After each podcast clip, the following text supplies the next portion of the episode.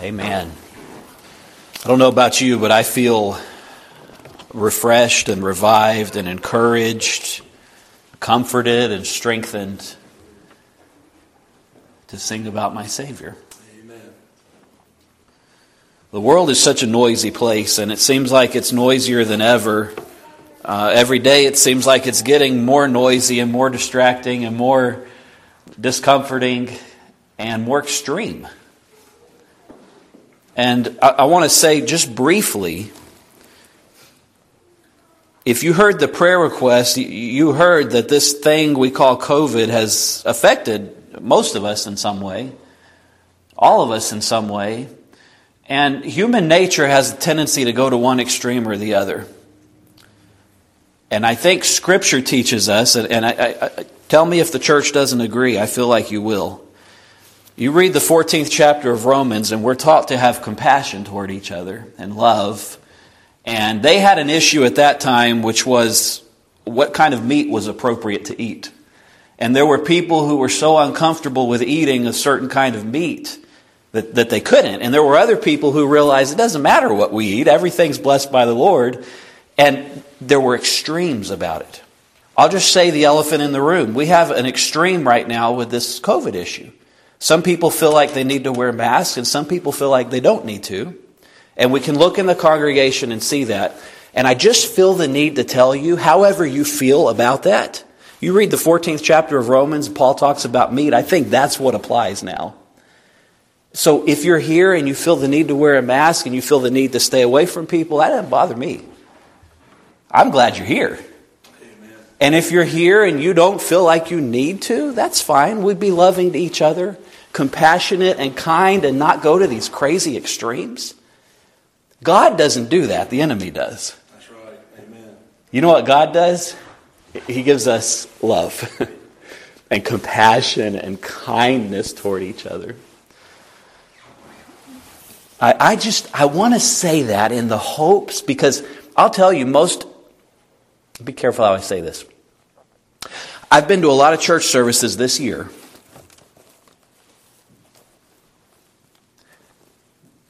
where the prevailing spirit is not freedom, unity, and love, it's subjugation and fear. I don't feel that here this morning, but I want to encourage you. Let go.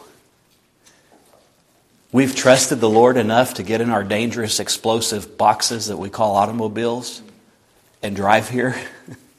We've trusted the Lord enough to go. I mean, do you realize all this, all this thing called COVID has done is shown us how life really is. You can die any day. Whether we live or die, it's to the Lord. And we have to trust Him. It's what I told my sweet wife when, when, when all of this started. Because the last time she got really sick, she ended up paralyzed from the sickness. And I can understand that in the back of her mind, there's this, there's, there's a fear of like, I don't want to get sick again because that's what happened last time. I get that. I get it. And some of you have some family members or some people that you're really worried about. I get it. But I'll tell you what I told her. We don't really have control over anything. Jesus said, Which of you, by taking thought, can add even a, a an inch, a, just a millimeter to his, to his stature? He said, Which of you, by taking thought, or worrying, how many of you can add hair to your head by worrying? And I want to expand it. How many of you can really add days to your life by worrying? You know what? Actually, you do. You, you take days from your life. And so I hope you can feel my love in that and that we can be encouraged to trust the Lord whichever sort of extreme you lean toward, it doesn't matter because our lives are in the hand of our Savior. And I've never done anything to keep myself alive anyway. That's an illusion. I love y'all. I love you. I hope you can feel that because God put a love in my heart for you, and He loves each one of us more than I can even comprehend. We sang at our family Christmas this song, Jesus, there's something about that name. And I want you to sing a little bit of that with me, like a prayer. as we go into this message.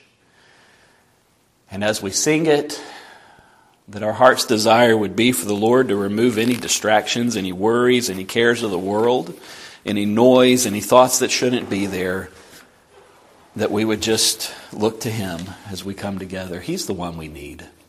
His presence is what we need, His truth is what we need. Sing a verse of that with me. Jesus, Jesus, Jesus. There's just something about that name. Master, Savior, Jesus.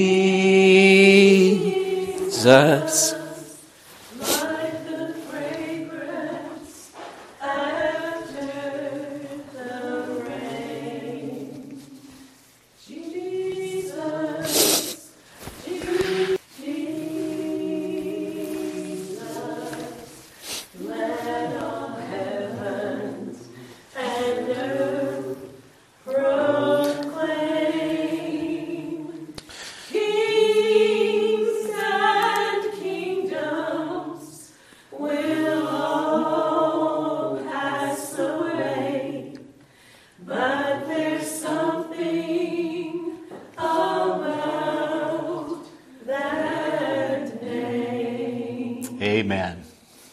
Oh, I love him this morning. I don't know where I would be without him. What a lovely name, the name of Jesus. There's no other name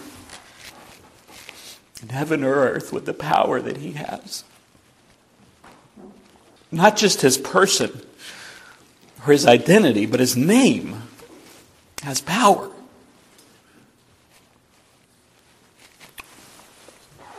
Keep your eyes on Jesus, everything else will work out. Turn with me to Joshua. Old Testament, if you haven't been there in a little while, uh, it's just a few books into the Old Testament after Deuteronomy, book of Joshua. As you're turning there, I'll set the stage of what we're about to read.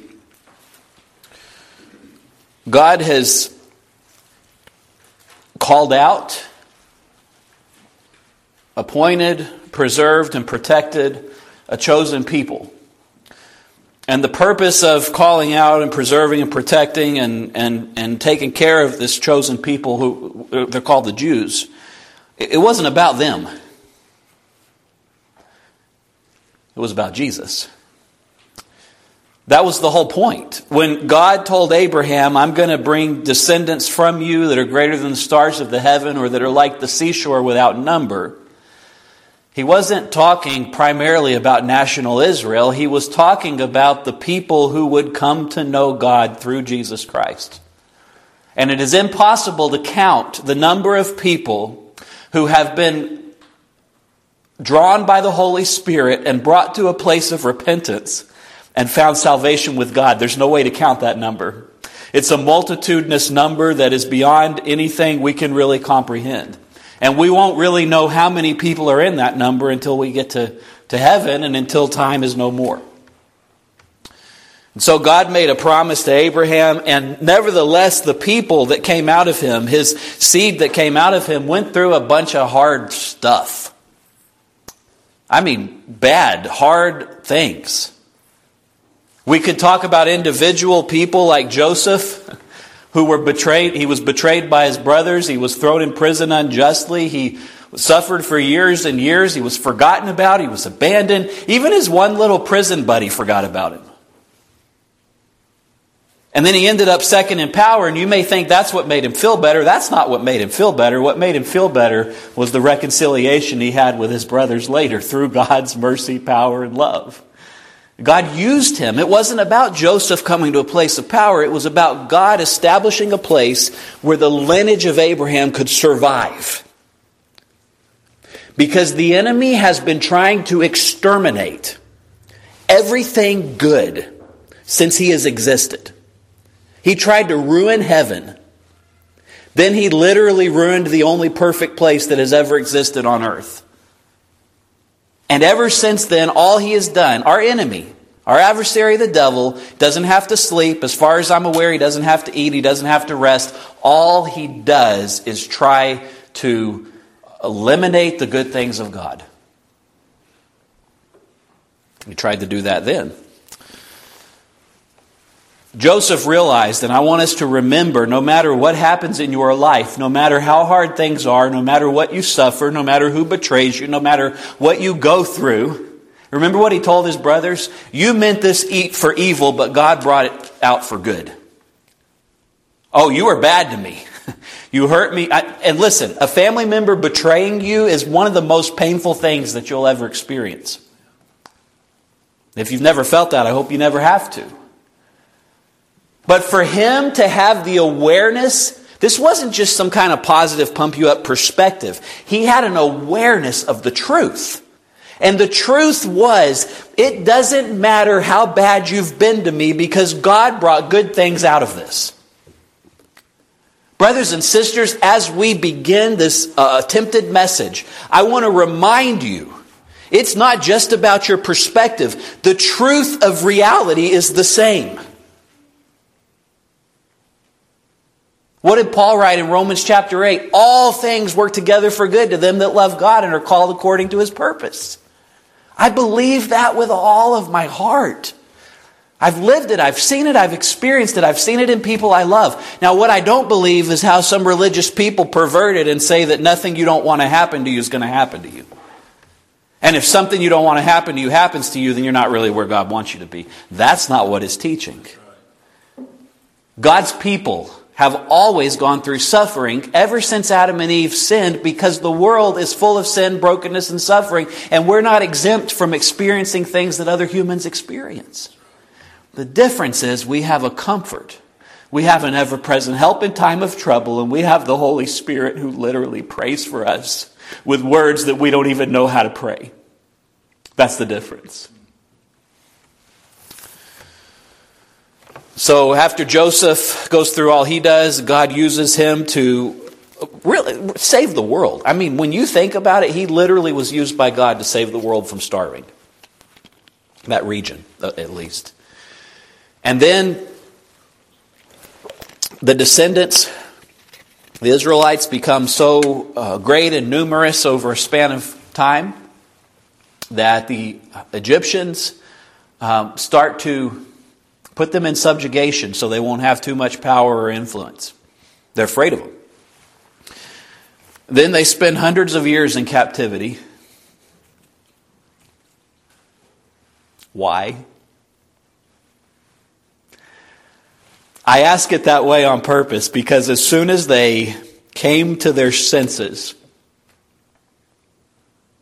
as soon as they remembered the promise God made, as soon as they recognized that what they were living wasn't really the life God meant for them. And they cried out to him and begged him for deliverance. He raised up a man to deliver them. And I want to remind you the sort of man God raised up. He was a man who wasn't a great speaker. In fact, the Lord, when, he, when God called him, he said, I, I'm, I'm not even able to do this. I don't communicate well enough. And the Lord says, I'll be with your mouth. He said, I'm going to get your brother to help you too. And I want you to realize God chose a sinner. Do you know Moses, when he was overcome by the grief of what God's people were going through, he murdered a man? God still used him. I'm not saying that dismissively. I'm saying the Lord uses only sinners because that's all there is. Except for Jesus, every one of us who've ever lived are sinners. Sometimes we have this idea that I need to clean myself up enough or get good enough or let go of enough and then God will use me. No, no, all you need to do is come to Jesus. Amen. Then He'll use you. He'll clean you up. He'll make you better. He'll make you right. God used all kinds of messy people.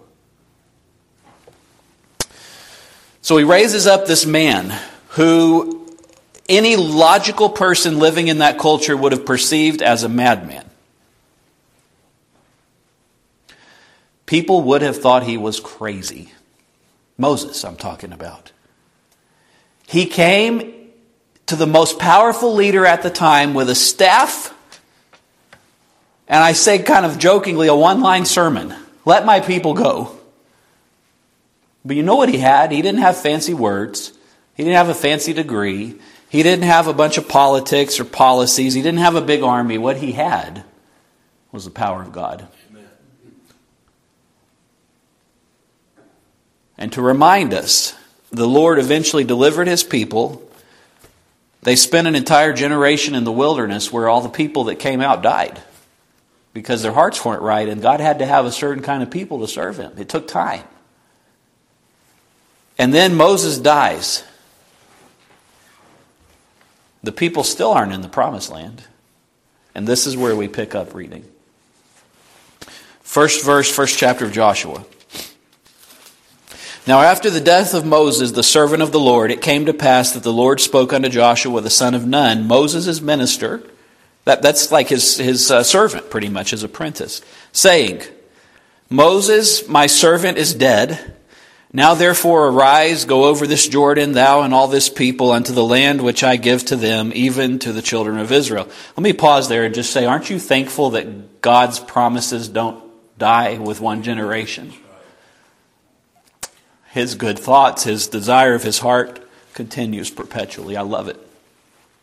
Every place that the sole of your foot shall tread upon, that have I given unto you, as I said unto Moses from the wilderness and this Lebanon even unto the great river, the river Euphrates, all the land of the Hittites, and unto the great sea toward the going down of the sun shall be your coast. Now listen to this. Verse 5. There shall not any man be able to stand before thee all the days of thy life. What a promise. As I was with Moses, so I will be with thee. I will not fail thee nor forsake thee. Be strong and of a good courage, for unto this people shalt thou divide for an inheritance the land which I swear unto their fathers to give them. God's telling him this is coming to these people now, the ones who are alive, not some future generation. I'm going to fulfill my promise in your lifetime. He tells him again, Only be thou strong and very courageous that thou mayest observe to do according to all the law which Moses my servant commanded thee. Turn not from it to the right hand or to the left, that thou mayest prosper whithersoever thou goest. This book of the law shall not depart out of thy mouth, but thou shalt meditate therein day and night, that thou mayest observe to do according to all that is written therein. For when thou shalt make thy way prosperous, and then thou shalt have good success. A third time, have I not commanded thee? Be strong and of a good courage. Be not afraid, neither be dismayed. For the Lord thy God is with thee whithersoever thou goest. Then Joshua commanded the officers of the people, saying, Pass through the host, and command the people, saying, Prepare your victuals or food, for within three days you shall pass over this Jordan to go in to possess the land which the Lord your God giveth you to possess. And to the Reubenites, the Gadites, and the half of the tribe of Manasseh spoke Joshua, saying, Remember the word which Moses, the servant of the Lord, commanded you, saying, The Lord your God hath given you rest, and hath given you this land. Your wives, your little ones, your cattle shall remain in the land which Moses gave you on this side of the Jordan, but you shall pass before your brethren armed, all the mighty men of valor, and help them, until the Lord has given your brethren rest, as he hath given you, and they also have possessed the land which the Lord your God giveth them. What a beautiful passage. Do you get it? Does it feel that way to you? Let me ask you this Has God changed? No. We can answer that with Scripture. I am the Lord, I change not. This is a promise that was made to a man of God that is by extension made to all of his children. Be strong and of good courage. Don't be dismayed. Don't be afraid, for I am with you. The fearlessness of the people of God isn't based on uh, science or pseudoscience or findings or politics or anything of this world. Our fearlessness, our courageousness, our confidence in Him comes from Him. The things that God did through Moses and later through Joshua are impossible apart from Him. He parted the, the, the Red Sea and people walked through on dry ground. He did it again with Joshua. A different river. They walked through on dry ground. Do you know Joshua? Maybe if you've forgotten this, he was in the middle of a battle and his, his heart was in the right place and he was trying to do the work of the Lord and he prayed for the sun to stand still or the day to stop progressing, and it did.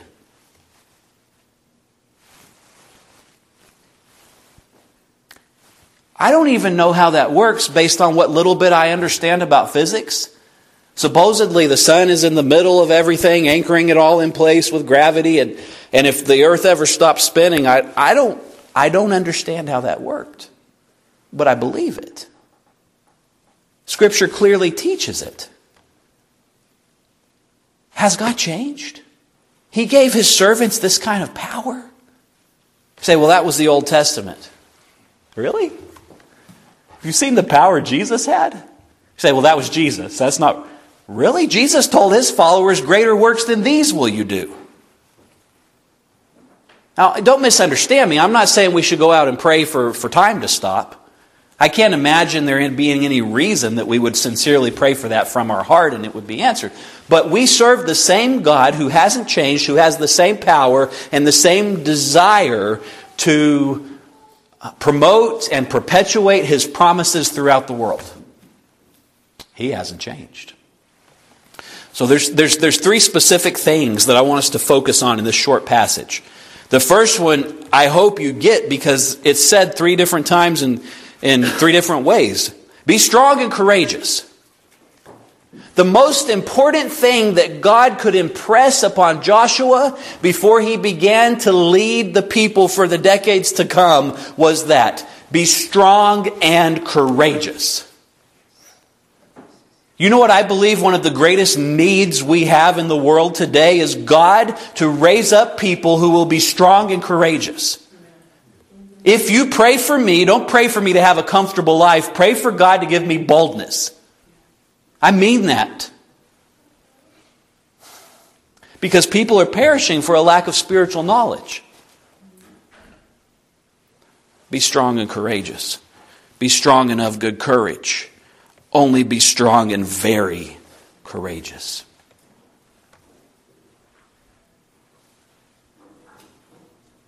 What if that's all we really cared about? Let, let me pause here on this point before I talk about the other two.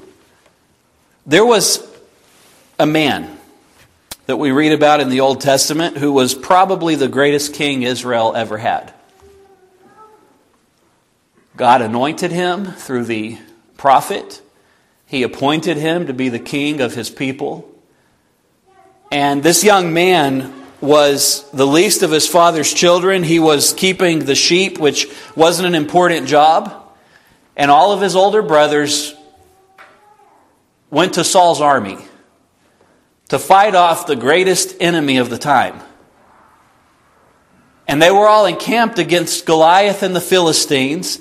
And I don't know exactly how long they were there, but they were there quite a while in battle array, sort of facing off, ready to go to war. And every day, this evil adversary of the people of God, who was over nine feet tall, who had a spearhead, not just the whole spear, but the spearhead weighed 15 pounds. The coat of armor that he wore was 125 pounds.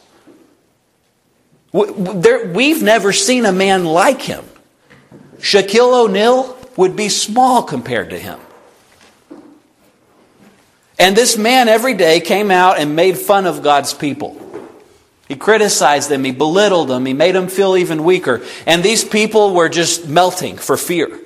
And every day they're just they're afraid and they're looking at each other and seeing how afraid their brother is and how afraid he is, and they're getting more afraid. Every day they're making each other more afraid of the enemy. God has a deliverer who he's preserving and protecting and keeping Listen, there was no Facebook, there was no news, there was no. David was out under the stars in the fields and beside the woods. He didn't even know the details of this mess. God's people are all there terrified, reinforcing each other's fear. We have this enemy we can't overcome. We have this adversary we can't do anything about. This is the greatest opposition we face. What are we going to do? David's dad sends him, again, a very menial task to take his brother some, some, some food. And he gets there, and there's something that riles up in his heart. He can't stand what is going on. God brought somebody from somewhere else to deliver the people who had reinforced the earthly fear so long that they couldn't see a way out. You know what he said? You remember? Who is this uncircumcised Philistine that he should defy the armies of the living God? Oh, David was strong and courageous. You know how? He had been in God's presence. He had been away from the noise of the world. He had been away from the extremes. The experts who said, here's how we can be, defeat uh, Goliath strategically, and the experts who said, there's no way we can do it. David had been with God. And not only that, but God had been giving him life experiences that demonstrated and proved God's power and his ability to deliver him. When David came as a young man, strong and courageous, saw the enemy of the Lord, he wasn't thinking about his own strength at all. He was thinking about the name of God.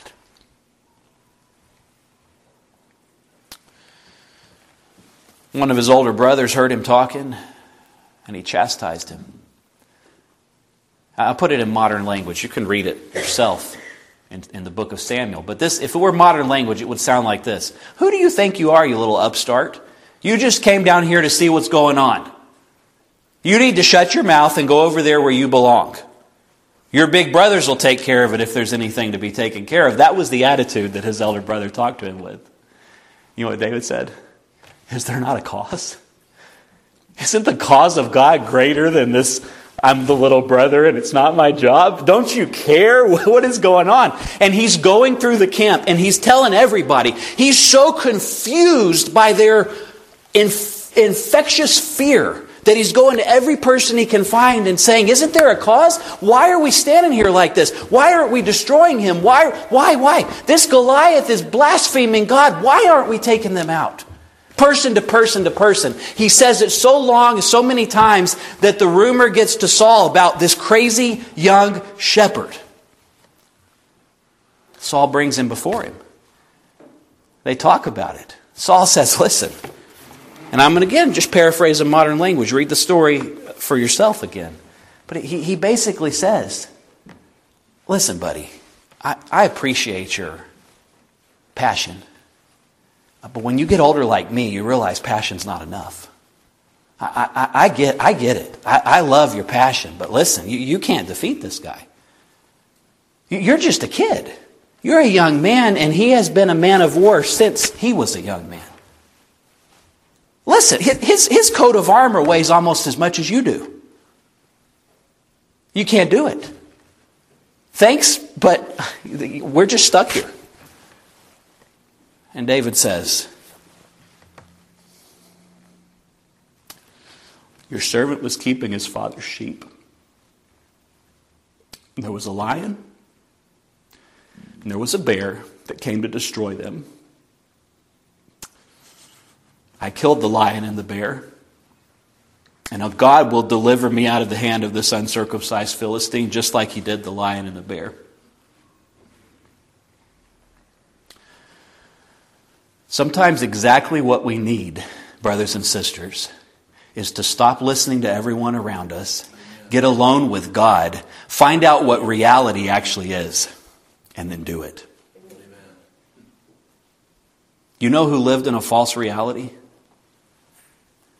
All the experts in Israel, all the military leaders in Israel. They had bought into a false reality that there was no way out. They bought into a false reality that they were stuck. They bought into a false reality that their adversary was bigger than they could overcome. And David came from somewhere else without the noise of their culture and said, You know, I've been with God and I've seen how He can deliver me. And He saved me from a lion and a bear. And not only that, He used me to preserve the sheep. I'll take care of this guy with His help. So still, Saul is trying to do what a good leader would do. And he says, okay, if you're going to go out there and kill yourself, at least, you know, I don't want it to be on me. Here, wear this armor at least. So David tries to put it on, and then he says, This, this hasn't been tried. I, I didn't use this armor. I didn't use these weapons when I killed the lion or the bear. I, I, I'm not used to it. So he goes out with whatever his clothing was as a shepherd. He has his little pouch with his smooth stones. He has his sling. He goes and kills Goliath. My favorite part of the story, they, they kind of gloss over it in Sunday school. Stone hits Goliath in the head. He falls down. David goes and grabs Goliath's sword because he didn't have one and chops his head off. Be strong and courageous. Only be strong and courageous. As I was with Moses, so will I be with you. As I was with Joshua, so will I be with you. As I was with David, so will I be with you. As I was with Paul and Peter and Matthew, so will I be with you. As I was with your grandparents who brought us this truth, so will I be with you. The world is different. It's uh, just like winding down all the time. God hasn't changed. I'll be with you. I pray for God to raise up some more Davids, some more Joshuas. People who will stop listening to the noise of the culture and instead get alone with the Spirit of God and figure out what He wants. Be strong and courageous. The next point that we see in this passage in Joshua, seventh verse and eighth verse, and I want us to really understand this. He says, Only be strong and courageous, that you may observe to do according to the law which Moses my servant commanded thee. Don't turn from it to the right or to the left, that you may prosper wherever you go. This book of the law shall not depart out of thy mouth, but thou shalt meditate therein day and night, that thou mayest observe to do according to all that's written therein. For then thou shalt make thy way prosperous, and then shalt thou have good success. The modern language again. God is basically telling Joshua, I want you to know, to learn, to rehearse, to meditate on the law that Moses gave the people, because I want the best for you. You, you know how I know many of us, myself included, don't really get it? And the it I'm talking about is the, the true spiritual freedom that God wants us to have? Because we think of Deuteronomy as something to fall asleep to because it's boring. If we're on it. I mean, really. When's the last time you read Deuteronomy for fun? And yet, God is telling Joshua the best thing you can do for your life and your people is to know this law inside and out. I, I want you to see in, uh, in Deuteronomy. Flip a few pages back in your Bibles if you want to mark it. Deuteronomy 17. Now, let me expand on what he, he's telling Joshua. He's telling, in Deuteronomy, Moses is telling the people through God, God is using him to tell the people uh, when they do appoint a king later, what the king needs to be like. And in the 18th verse of Deuteronomy 17, it shall be when he sits upon the throne of his kingdom, this is the king, that he shall write him a copy of this law in a book out of that which is before the priests and the Levites, and it shall be with him, and he shall read therein all the days of his life, that he may learn to fear the Lord God, and to keep all the words of this law and these statutes to do them that his heart be not lifted up above his brethren, that he turn not aside from the commandment to the right hand or to the left, to the end that he may prolong his days in his kingdom, he and his children in the midst of Israel. Isn't that beautiful? I, I want to make sure we, we hear what is being taught here. God is telling Moses to tell the people whenever you do get a king, one of the most important things he could ever do is to get a copy of the law from the, the priest and make his own, write it down himself. You know what? One of the things I want to do this coming year that I've never done before, I want to do that. I want to pull out Deuteronomy and write it down verse by verse. Because you know what he tells them? Through doing this, you'll learn to fear the Lord your God. The fear of the Lord is the beginning of wisdom and knowledge. The fear of the Lord drives away the temporal fear of man, doesn't it? The fear of the Lord is reality. Fear not the ones who are able to destroy the body. I'll tell you who you should fear. Fear him who can destroy body and soul. That's who you should fear. And when you fear the Lord, it brings life. It actually brings peace and freedom.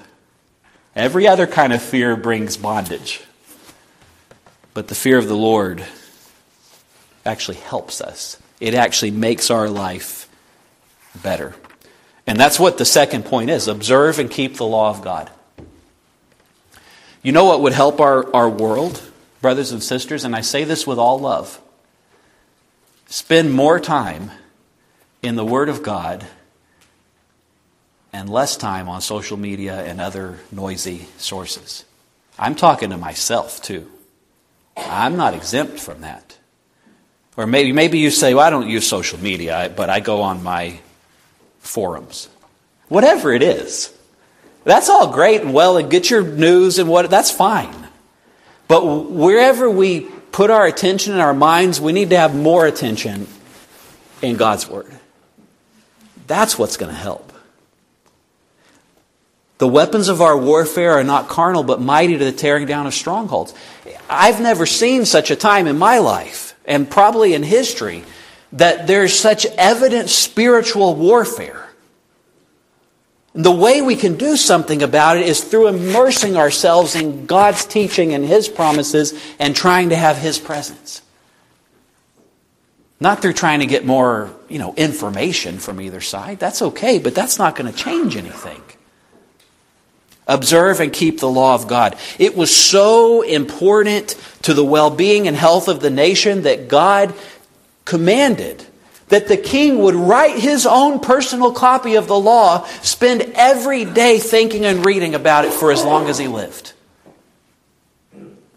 I don't know about you, but I'll be honest, I've never done that in my life. I've never read Deuteronomy every day. Sounds like it would be a good idea to. The third point, and I won't be much longer.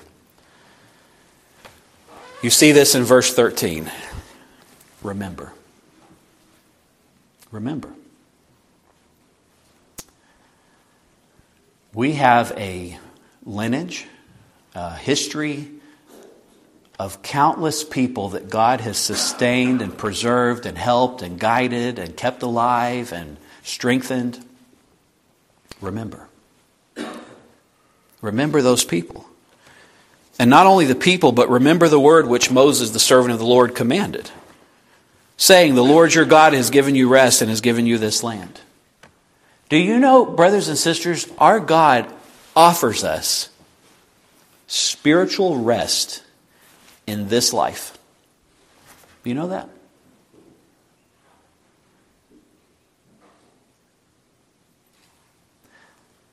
Most of us don't live like it most of the time. But He has given us the opportunity to have spiritual rest, even in this broken, fallen, sinful, noisy world. But the only way that is possible is through keeping Him as the foundation and the focus. That's why Joshua is told by the Lord, and then he tells the people, Remember the word of the Lord. Remember what Peter wrote? He said, I think it meet or appropriate, as long as I'm in this tabernacle, to stir you up by putting you in remembrance. You know what I think we need in this strange world we live in right now, in this noisy 2020? I think we need more men of God who have a heart to stir up the people by putting them in remembrance of who God is. God calls men to be warriors. I'm not talking about literally killing people, but I'm talking about being warriors for Him. We, we, I don't have time to get into to this, but I need to say it. The primary job of a preacher shouldn't be to help people get along. His primary job is to preach the truth. He should try to draw close to the Lord and pour out God's revelation before the people. He's not supposed to be some kind of mediator all the time.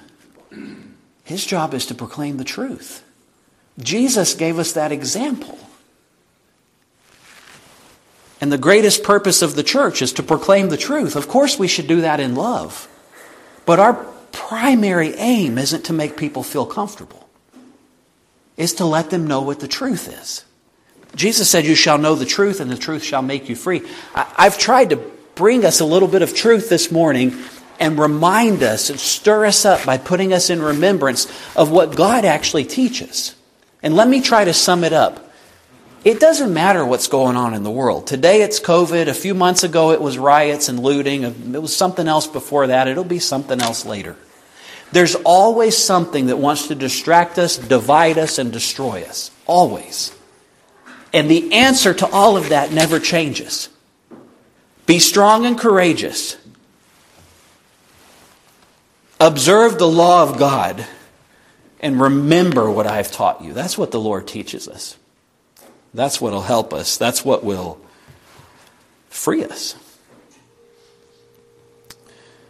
I, I want to say if there's somebody who this message has stirred up something in you that hasn't quite been there before, eh, there's some discomfort or pain or something in your spirit that's not, you don't know what to do about, pray about it.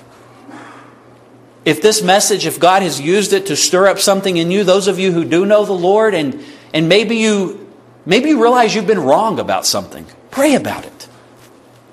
Or maybe you realize you've been right and everybody else has been wrong, then you really need to pray about it.